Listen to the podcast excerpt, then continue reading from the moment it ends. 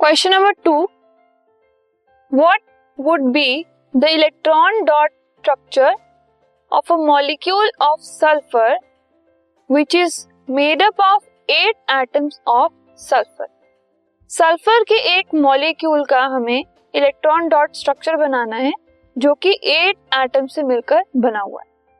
सो so, एक hint है आपके पास। The eight atom of atoms of sulphur are joint together in the form of a ring. एक ring की form में वो ज्वाइंट है। सो सल्फ़र का मॉलिक्यूल इज़ एस एट जिसमें एट एट एटम्स आपस में कंबाइंड होते हैं। सो so, हमने एट सल्फ़र एटम्स पहले ड्रॉ किए पहले लिखे। One two three four five five ऊपर और वन टू थ्री नीचे। एक डब्ल्यू के फॉर्म फाइन अब हर एक सल्फ़र एटम के पास आउटर मोस्ट सिक्स इलेक्ट्रॉन्स होते हैं। तो आप देख सकते हैं, हर एक सल्फ़र एटम के बाहर हमने सिक्स डॉट्स बना दिए, जिससे कि ये रिप्रेजेंट हो रहा है कि इनमें six outer most electrons present है। So you can see eight के एट सल्फ़र एटम्स के बाहर हमने सिक्स डॉट्स बनाए, जो कि सिक्स वैलेंस इलेक्ट्रॉन्स को रिप्रेजेंट कर रहे हैं।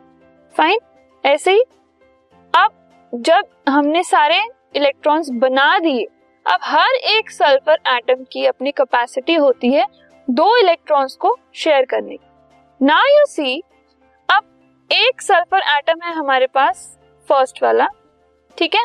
इसके अंदर हमने क्या देखा कि एक इलेक्ट्रॉन उसने एक सल्फ़र के साथ शेयर कर लिया और दूसरा इलेक्ट्रॉन उसने दूसरे सल्फ़र के साथ शेयर कर लिया, ठीक है?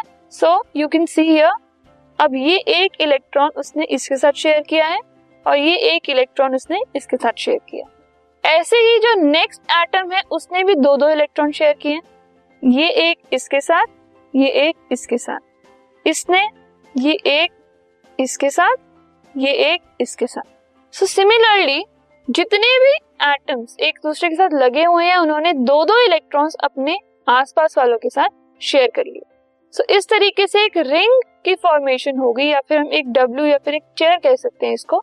इस एक स्ट्रक्चर की फॉर्मेशन हुई which is the electron dot structure of sulphur molecule